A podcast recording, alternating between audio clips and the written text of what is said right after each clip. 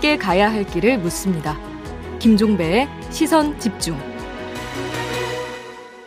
네, 국민의힘 선대본의 원희룡 정책본부장을 전화로 만나보겠습니다. 대선 과정에서 어, 갈래 지어지는 여러 가지 사안들이 있는데요. 이에 대한 입장 들어보도록 하겠습니다. 나와 계시죠? 네, 안녕하세요. 네, 일단 그 본부장님 연결한 김에 본부장님 개인 문제부터 좀 여쭤보겠습니다. 보궐선거에 혹시 그 이 종로에 나가시는 겁니까 전략 공천으로? 아, 저는 지금 정책 본부장을 맡아서 예. 대선 승리에 전념하고 있기 때문에 그 네. 외에 어떤 것에도 그 관심을 기울이는 것 자체가 에너지의 분산입니다. 네. 아, 만약에 당에서 그러니까 이준석 대표도 종로는 그러니까 전략 공천해야 된다고 이야기를 해서 드리는 질문인데요. 만약에 본부장님 보고 그러니까 전략 공천하니까 나가라 이러면 어떻게 하실 거예요? 전혀 관심을 두고 있지 않습니다. 전혀 관심을 두고 있지 않다. 네. 안 나간다는 말씀은 아니시네요. 그래도. 하나만 더 여쭤보겠습니다. 어제 네네. 송영길 대표가 혁신안 발표했잖아요. 이 네. 내용 중에 예를 들어서 박덕흠 의원을 비롯한 세 명 그 의원 제명 처리한다고 그랬고 무공천한다고 했는데 예. 예를 들어서 그 지금 그 박덕흠 의원 같은 경우는 국민의힘에 복당을 하지 않았습니까? 네. 이 제명한 처리나 그다음에 그 국민의힘 의원이 어떤 지역구 의원이었던 서초갑이나 대구 중랑구 공천 문제 이런 문제는 어떻게 풀어야 된다고 생각하십니까? 아이고 하려면 진작 했어야죠. 이거 뭐 선거가 되니까 얼마나 다급했는가 네. 이런 게 보여지고요. 음. 그 민주당이 하는 공천 무공천 그것은 지난번에 저 자치단체장도 성 권력형 성범죄로 공천 안 한다고 해놓고는 당원까지 바꿔가면서 공천했고 거기에 대해서 이재명 후보도 네. 뭐 본인이 뭐 정치 계획인 것처럼 얘기하다가 나중에 완전히 꼬리를 내리고 그냥 다 휩쓸려 갔잖아요. 음. 민주당이 그때그때 선거 닥쳐서 하는 그런 이 술수에 대해서 국민들도 다 알고 있고요. 음. 저희가 지나치게 진지하게 반응할 필요가 전혀 없다고 생각합니다. 그냥 무시 전략이다 이런 말씀이십니까? 아, 정말. 전략이 아니라요. 저희의 경험 속에서 하는 거죠. 음. 아니, 지난번에는 그 박원순 오거돈 그 다 그 당원 당원 바꿔가면서 공천을 했는데 네. 뭐 지금 와서 하는 것에 대해서 그에 대한 아무런 반성도 없고 또 국민의힘 물귀씨처럼 물고 들어가면서 하는 거에 대해서 저희가 왜 정색을 해서 반응하겠습니까? 음. 스스로 반성부터 제대로 해야죠. 알겠습니다. 아, 근데 예를 들어서 의원 제명안 같은 경우는 의결 처리를 그러니까 추진을 하면 어떻게든지 간에 거기에 대응은 해야 되는 거 아닙니까? 국민의힘 입장에서도. 아, 저희는 정정당당하게 책임질 거 책임지고 할 겁니다. 진작에 하시죠. 왜 또 대선 앞두고서 다 물고 들어갑니까? 알겠습니다. 자, 이제 그 본부장님 이끌는 정책 문제, 공약 문제를 좀 여쭤볼게요. 일단 큰 네. 틀에서 이 전국적 의제 수준의 큰 공약이 여야 후보 막론하고 없다 이런 지적이 많이 나오고 있잖아요. 어떻게 받아들이십니까? 음, 아직 정책 대결이 다 끝난 게 아니고요. 예. 이제 서로 탐색전도 있고 이제 본격적으로 이 정책이 국민들의 지지나 선택에 영향을 미칠 이제 민감한 국면으로 가고 있기 때문에 예. 조금 더 기다려 주시면 고맙겠습니다. 아, 지금 그 말씀에는 뭔가 맥락, 그러니까 저기 복선인 같은 뭔가 히든 카드가 있다는 그 말씀으로 들리는데 맞습니까? 아이 뭐 그렇게 히든 카드 이런 식으로 너무 그렇게 말씀하시면 네. 좀 어, 난감한데요. 네. 그 저희는 음. 국가 전체에 그 좋은 영향을 미칠 수 있는 큰 공약부터 네. 우리 국가는 결국 국민 개개인이지 않습니까? 네. 그리고 똑같은 불편과 고통을 갖고 있는 또 국민들이 있기 때문에 음. 그런 개개인 또는 개별 집단에 맞춘 공약부터 국가 전체 100년 대계까지 저희는 다 아울러야 된다고 보고 있습니다. 알겠습니다. 근데 그러면 예를 들어서 이제 그 뭐 전국 의제가 될 수 있는 것 중에 하나가 추경 같은데 지금 이재명 후보 같은 경우는 추경 논의하자. 근데 이제 네. 국민의힘은 이제 그거에 대해서 이제 그 거부를 했는데 한 번 여야 후보 내지 두 당이 좀 머리 맞댈 수도 있는 거 아닙니까? 이 문제는? 아니 원내대표 간에는 당연히 해야죠. 근데 네. 그걸 왜 왜 후보가 합니까? 음. 국회의 예산 편성 기능에다가 아직 대통령 되지도 않았는데 네. 그리고 그동안에 이 전국민 재난지원금 음, 주자하고 주장하면서 음. 소상공인에 대한 손실 보상은 2년 동안 내내 극력 반대하던 사람이 음. 지금 와서는 갑자기 몇십 조를 그 본인이 이 뭐랄까요 생색을 내기 위해서 야당 후보를 끌어들인다? 아 정치는 그런 식으로 하면 안 된다고 배웠습니다. 잠깐만요, 본부장님. 2년 네. 내내 손실 보상을 반대를 해왔다는 게 어떤 말씀이에요? 어, 이저 이재명 후보가요. 네. 그 코로나 초기 당시에 음, 소상공인에 대한 손실 보상 그리고 자영업자에 대한 지원 그렇게 이야기했을 때 네. 그것을 반대하고 지역 화폐로 뿌리는 것을 계속 주장을 했지 않습니까? 그러면서 전 국민 재난 지원금을 했었고요. 아, 그리고 예 원내 양당 간에도 자영업자 손실보상금을 지급해야 된다. 그리고 피해 계층을 두텁게 해야 된다. 이런 주장을 계속 했는데 2년 내내 민주당에서 반대하면서 그 전국민 재난지원금으로 얘기를 하다가 이제 와서는 갑자기 전국민 재난지원금은 이제 뿌릴 만큼 뿌렸고 국민들도 이제는 거기에 대해서 별 매력을 못 느끼니까 이제는 자영업자 소상공인에 대해서 어, 우리 윤석열 후보가 50조라는 다 담대한 제안을 하니까 자 그거를 빌미로 돈을 더 쓰자. 이렇게 하고 있기 때문에 지금 서로 간에 이 추경 논의가 어, 서로 엇박자가 나고 있는 거죠. 본부장님 그 요건 원인 좀 제공을 얘기하는 겁니다. 본부장님 요건 사실관계이기 때문에 한 번만 다시 확인 질문을 드리겠는데요. 네, 예를 들어서 지역 화폐 같은 경우는 지급하자 말자라는 입장이 아니라 지급 방식에 대한 입장이었던 걸로 제가 기억을 하고 있고요. 그다음에 네. 전국민 재난지원금을 주자라는 주장을 했지만 그러니까 소상공인과 자영업자에 대한 손실 보상하지 말자가 아니라 병행하자는 주장 아니었습니까? 이재명 후보의 아니 왜 주장은? 진행자님께서 왜 변호를 하십니까? 나중에 사실 체크하면 되는 건데. 아니 변호를 하는 게 아니라 지금 사실 관계를 확인하는 질문을 드리고 있는 겁니다. 아 저는 사실 관계를 그대로 얘기한 겁니다. 다시 말씀드리면요, 예. 지역 화폐라는 것은 음. 그 결국은 상점으로 가기는 하지만 네. 이걸 쓰는 것은 전 국민에게 돈을 10만 원씩 뭐 이렇게 꼽아줬잖아요. 네. 그 방식을 지역 화폐로 준 건데 음. 이렇게 되면 실제로 피해를 본 소상공인한테 갈지 아니면 인터넷에 그 인기가 좋은 맛집 위주로 갈지 알 음. 수가 없는 거잖아요. 네.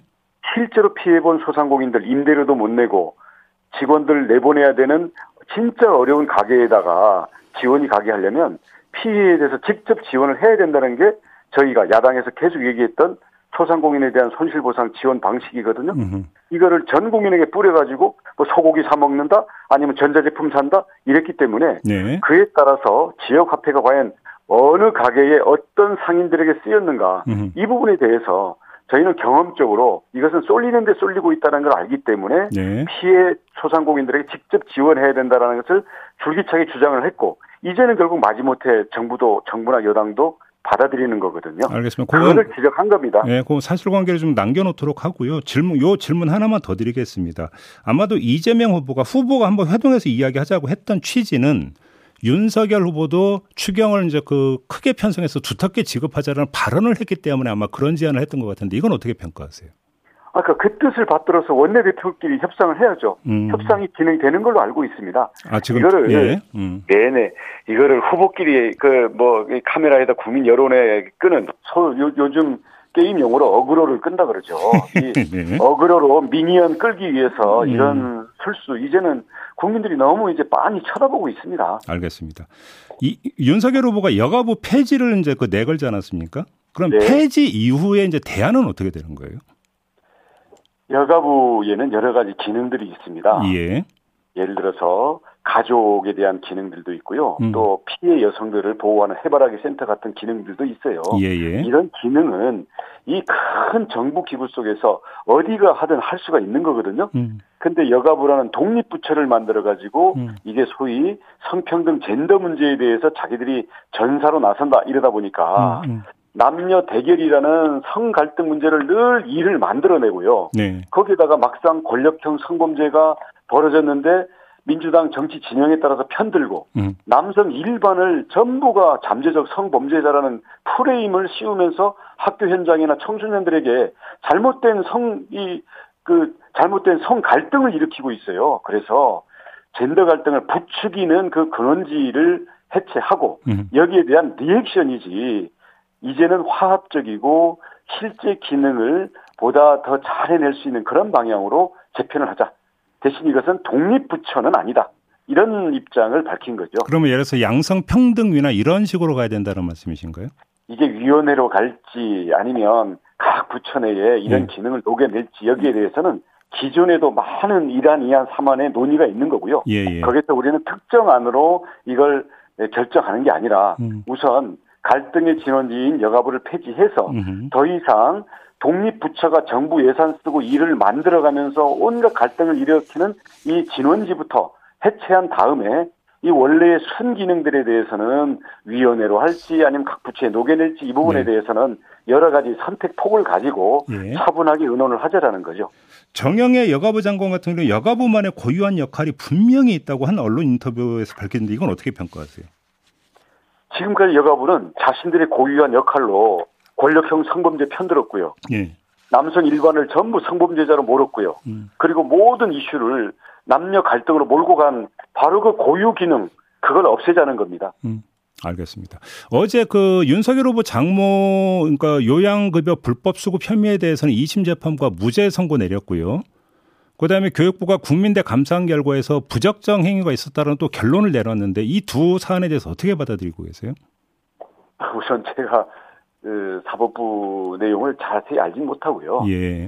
이게 어, 후보 가족 문제 물론 가족들에 대해서 검증이 다 이루어지고 관리가 잘 돼야 되겠죠. 네네. 그리고 가족들의 선출되지 않은 음. 그런 이 가족 관계나 사적인 관계가 국민들이 뽑은 이 그 우리를 주권을 대신 집행하는 선출 그 선출직에 관여하면 안 됩니다. 예. 그런 대책은 철저히 세워야 되겠지만 음. 지금 계속 질문하시는 내용들이 가족들에 대한 거잖아요. 그래서 예. 뭔 뭐라도 흠을 찾아내려고 하는 건데 아, 후보가 별 흠이 없구나. 그래서 가족들을 자꾸 물고 늘어지는구나. 음. 그런 느낌이 드는 게 솔직한 생각입니다. 아 그렇군요. 김건희 네. 씨 혹시 그 이른바 등판 이야기는 좀 선대본에서 나온 적이 있습니까 내부에서? 어, 공개적으로나 공식적으로는 논의가 된 적이 없고요. 예. 이제 뭐 아름아름으로는 3, 3, 5 얘기들이 되고 있는 건데 아직도 좀 양론이 갈립니다. 근데 음. 주된 논의는 어 뭐 현재 뭐 등장하면 뭐 온갖 프레임을 씌우려고 음. 하는 그런 부분에 말려들 필요가 없지 않는가 음. 이런 논의도 좀 많은 것 같습니다. 본부장님도 그런 의견에 동의를 하시는 거고요. 네, 저도 어, 뭐 어떻게든 이런 점에 대해서는 예를 들어서 당선이 돼서 어, 정말 대통령의 가족으로서 네. 뭐 외교 의전상이라든지 음. 최소한의 역할을 해야 된다면 그 부분에 대해서는 어, 정말 무엇이 국익을 위하고 무엇이 국민을 위한 길인가를 어, 철저히 그걸 놓고 최선을 다해서 방안들을 짜든지 해야 되겠지만 지금 뭐 나와라 나와라 하는 그 목적 다 아시잖아요. 알겠. 뭐, 마지막으로 예, 짧게 예. 지금 김건희 예, 씨가 예. 이제 그 포털 사이트에 인물 정보를 이제 본인이 직접 올렸잖아요. 이걸 놓고 네, 네. 언론은 이제 그 등판 예고편으로 이렇게 해석을 하던데 그건 좀 오바 센스입니까?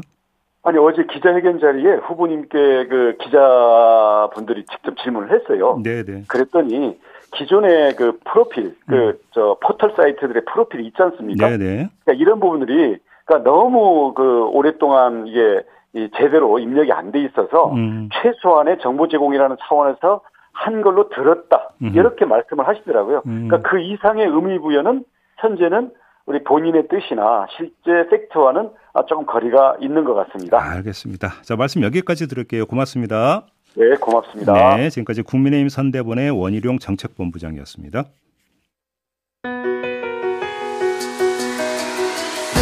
날카롭게 묻고 객관적으로 묻고 한 번 더 묻습니다. 김종배의 시선 집중. 네, 이번에는 더불어민주당의 김종민 의원 연결하겠습니다. 며칠 전에 SNS에 어, 글을 하나 올렸는데요. 음, 그 여파가 상당합니다. 이어서 민주당 안에서 어, 이른바 쇄신안이 계속 나오고 있기 때문에 음, 어떤 연관 관계가 있는지도 궁금해서 김종민 의원 입장을 좀 직접 들어보도록 하겠습니다. 나와 계시죠? 예, 안녕하세요. 네, 김종민입니다. 안녕하세요. 예. 의원님께서 SNS에 올린 글을 두고 86 용태론이다 이렇게 해석을 하던데 일단 좀 제가 궁금한 게 저도 여러 번 예. 읽어봤는데요. 지금 의원님께서 86이 용태를 해야 된다고 주장하신 글이 맞습니까? 그거는 이제 언론에서 네. 86 용태론이라고 하는 이제 관심사 가 있으니까 네. 이제 그게 그걸 뭐 그런 방향으로 보도를 해서 그런데요. 음. 제가 얘기한 거는 86 용태론이라기보다는 뭐 네. 개별적으로 자기가 개인이 결단을 해서 네. 용태를 하든 불출마하든 임명직을 하지 않든 음. 뭐 그런 것들이 의미가 있을 수는 있습니다. 그런데 본질적으로 중요한 것은 이 낡은 기득권 제도를 용퇴시켜야 된다. 이 음. 제도 개혁에 우리 86 정치인들이 책임을 지고 음. 정말 정치 그만두기 전에 이거는 반드시 해야 되지 않겠냐. 음. 뭐 이런 취지의 메시지라고 그러니까. 지금 말씀은 86이 책임지고 제도를 바꿔야 된다는 얘기는 86은 뒤로 물러나면 안 된다는 말씀으로도 해석이 되잖아요. 아니요, 그건 뭐 물러나든 안 나든 예. 지금 우리가 뭐 86 정치만 있는 게 아니잖아요. 예, 예. 그러니까 86 정치가 용퇴해야 된다는 건 의미가 있습니다. 지금까지 음. 우리가 민주화 운동의 이름으로 네. 정치를 했는데 예. 사실은 개별적으로 국회의원 되고 장관 되고 하는 것까지는 했는데 음. 그 이상 이 좀 더 민주적인 방향으로 대한민국 제도를 개선하고 음. 민주공화국을 완성시켜 나가고 음. 이런 것들을 제대로 못한 게 지금 그동안의 우리 86 정치의 한계 네. 또 문제점이라고 보는데 네. 이런 식의 86 정치는 저는 용퇴시켜야 된다. 그래서 86 정치인이 남아있던 아니던 이런 식의 정치를 어떻게 보면 개인적인 어떤 그 개인 역량 또는 뭐 개인적인 입지 이렇게 오해받고 이렇게 불신받는 정치에서 벗어나자 그런 취지죠. 그러면 저 결례를 부르쓰고 그냥 단도직입적으로 질문 하나 드리겠는데요. 의원님도 86이시잖아요. 그렇죠. 의원님은 용퇴하실 겁니까?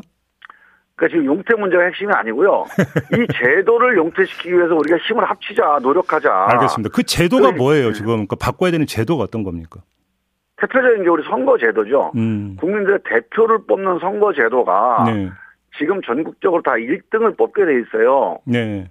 근데 사람들이 선거하면 다 1등 뽑는다고 이제 생각을 하는데 유럽 가보면 유럽은 되게 권역별 비례제가 주된 선거제도거든요. 음. 그러니까 대개 보면 그 인구 비례, 예를 들어서 2030 인구가 30%다. 그럼 꼭 30%는 아니더라도 그 근접하게 대표가 구성이 되고 음. 여성들이 인구의 50%다. 그러면 50%가 구성이 되고 또 예를 들어서 우리 그, 그 일하는 사람들 뭐 그 자영업자들 이런 그 직업군들의 그 다양한 그 성격에 따라서 인구가 비례적으로 대변되는 그런 대표가 되면 이 민심이 보다 더잘 반영될 거다. 이게 지난 100년 동안의 유럽 정치계의 역사거든요. 그러면 잠깐만요. 이런 방향으로 선거제도를 개혁을 해야 된다고 봐요. 어떤 취지의 말씀이신지 알겠는데요. 그러면 이거에 대한 어떤 거 자평을 좀 듣고 싶은데 지난 총선 네. 전에 준연동형 비례대표제 도입한 그때 의원님도 정치 그 개혁특위 위원이시지 않습니까? 예, 그렇죠. 자, 준연동형 비례대표제 도입하는 과정에서 그 결말이 어떻게 나왔습니까? 비례 위성정당으로 나왔잖아요. 그러면 예. 이건 왜곡이라고 평가하시는 건 맞습니까? 왜곡이 뭐죠? 아니, 그러니까 선거 제도의 그러니까 개혁 취지에 비춰볼 때 왜곡이라고 평가하시는지를 여쭤보는 그렇죠. 우리가 잘못한 거죠, 그거는. 그러면 그거에 대한 반성부터 나와야 되는 거 아닙니까, 그러면? 당연하죠. 그 우리가 지금 개혁하자고 하는 것이 네. 그 반성의 일환인 거죠. 네. 우리가 그거 잘못했다. 음. 그런 정치 계속 방치하면서 네. 그 위에서 우리가 또 집권하면 또 잘하겠다. 음, 음. 이렇게 하지 말고 음. 그런 걸 반성하고 새로운 그런 개혁에 대한 의지를 가지고 국민들에게 다시 한번 호소를 하자. 알겠습니다. 그런 취지죠. 그 이건 좀 이따 네. 일단 쉼표 잠깐 찍고요. 어제 네. 송영길 대표가 발표한 여러 가지 방안이 있지 않습니까? 예. 그거에 대해서는 일단 총평을 해주신다면 어떻게 평가해 주시겠습니까? 전 전체적으로 이제 정치를 개혁하고 쇄신하자, 정치를 조치하겠다 예. 이런 의지가 반영돼 있다 이렇게 생각을 해서 저는 의미가 있다고 생각을 합니다. 네. 그런데 아, 지금 어제 말씀하신 건 송영길 의원의 개인의 결단이거나 우리가 당에서 어떻게 하겠다, 뭐 후보를 내겠다 말겠다 이런 수준 이런 얘기들이에요. 음. 근데 이것도 의미가 있는데 거기서만 그치면 안 되고 한 발 더 나가야 된다. 네. 제도 개혁으로 한 발 더 나가고 음. 제도 개혁에 대한 의지를 보다 더 분명하게 우리 당의 의원들의 좀 의지도 모아 나가야 된다. 저는 음. 그렇게 봅니다. 그러면 3연 3연임 초과 금지 이런 것도 제도 아닙니까? 그래서 저는 그 점에 대해서도 예. 저는 그게 이제 어, 과도적으로 음. 의미가 있을 수는 있습니다. 우리 당에 예. 어떤 공천 방침으로 그런 방향으로 어, 공천하겠다 이건 의지가 어, 의미가 있다고 보는데. 네. 근데 이게 현실에서 이제 실효성이 있으려면 음흠. 지금처럼 이제 다 1등을 선출하는 선거제도가 지금 대종 아닙니까? 네. 근데 이런 선거제도화에서는 만약에 송영길 대표가 이제 불출마를 하거나 3선 이상들이 이제 그 그 공천이 안 돼요. 음. 그러면 그 자리에 2030 혹은 다양한 그동안에 우리가 저 국회에서 대변하지 못했던 다양한 국민들이 국민들의 대표가 참여를 하면 좋은데 그런 분들이 공천이 되면 우리 당 입장에서 호남 같은 데들은 당선이 될 수도 있는데 음. 다른 지역은 그런 2030 젊은 분들을 공천을 하면 또 본선에 가서 잘 안 돼 버려요. 네. 그러니까 이 선거 제도를 그냥 놔둔 상태에서 공천만 바꾸면 음. 실제 실효성이 좀 떨어질 수도 있어요. 그래서 저는 그 공천을 그런 방에 노력하는 거는 의미가 있다고 보는데 한 발 더 나가서 선거 제도에 대한 개혁도 함께 고민하고 추진해야 된다고 알겠습니다. 거죠. 근데 지금 선거 제도 이야기로 다시 돌아가면 지금 예. 의원님께서 예. 지금 계속 말씀해 주시는 데 있어서 주어는 정치 일반이거든요. 예. 그런데 지금 선거 국면에서 민주당의 정치 또 이거에 대해서 이야기하는 분들이 많이 있지 않습니까? 그런 그렇죠. 상태에서 개혁을 외쳤는데 결국은 내로남불 아니냐라는 지적이 분명히 있고요. 그러면 정치 일반을 이야기하기 이전에 결국 우리의 정치부터 먼저 이야기해야 되는 거 아니냐. 민주당에. 이 이야기가 따라붙을 수 있을 것 같은데 이 점은 어떻게 받아들이세요? 저는 그게 뭐 차이가 없다고 보고요. 예. 민주당이 지금까지 이런 정치를 못 해왔으니 음. 반성하고 새로운 정치를 하겠습니다. 예. 이게 중요한 거죠. 그래요? 그게 민주당의 정치 아닙니까? 지금 우리가 그냥 정치 일반 나는 모르겠다 정치 일반이 바뀌어야 된다 평론가로 얘기하는 게 아니잖아요. 음. 우리가 정치인으로서 그동안 해온 정치에서 이런 점들을 우리가 못했다. 네. 우리가 국민통합의 정치를 못했다. 또는 이 기득권을 깨고 정말 국민들을 대표하는 정치에 부족함이 있었다. 그런데 이 점에서는 제도를 바꾸는 게 근본적으로 필요하니 음흠. 이 점에서 우리가 한번 노력을 해보자. 네. 180석 있을 때 뭐 180석을 우리가 다수결로 밀어붙이자는 건 아니지만 음. 그 180석의 목소리가 크잖아요. 네. 그큰 목소리를 가지고 음. 국민들께 호소하고 의지를 한번 보여보자. 음. 이런 얘기들을 민주당 내에서 한번 모아보자고 문제 제기를 한 거죠. 그러면 예를 들어서 지금 송영길 대표가 어제 윤미향, 이상직, 박덕흠 의원 의원 제명안 빨리 처리하겠다고 밝혔잖아요. 예. 여기엔 동의하십니까? 저는 지금까지 윤리위원회에서 예.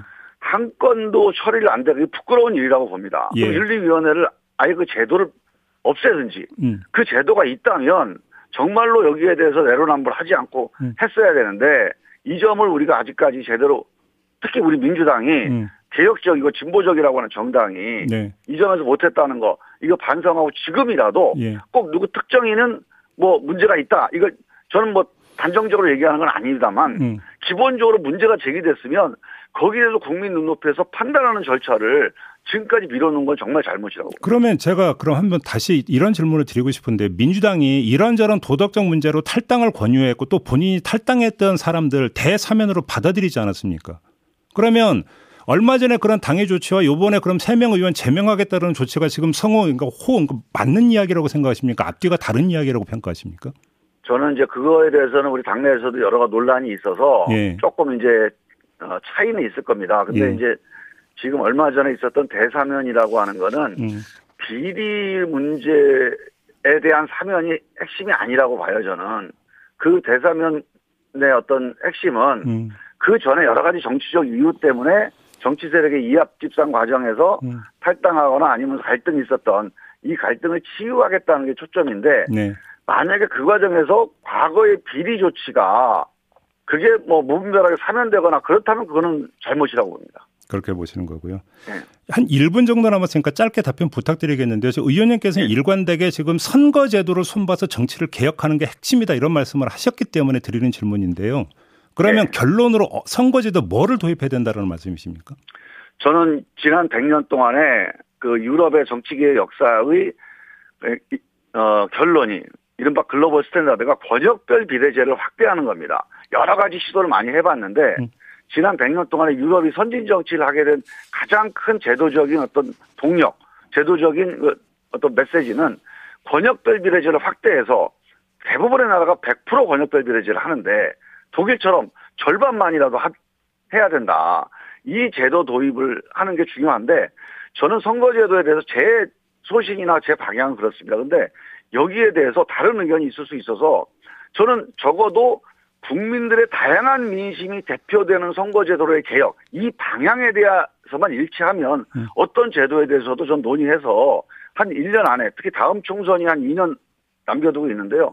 앞으로 일, 어, 새로운 정부 출범하면 1년 안에 여기에 대한 다양한 논의를 통해서 최소한의 합의되는 아니라도 좀 실천하자. 알겠습니다. 자, 이렇게 마무리할게요. 고맙습니다, 의원님. 예. 네, 더불어민주당의 김종민 의원이었습니다. 네, 시선 집중 2부 마무리하고 8시 3부로 이어가겠습니다. 3부에서는 싱하이밍 주한 중국 대사와의 인터뷰가 예정돼 있습니다. 잠시만요.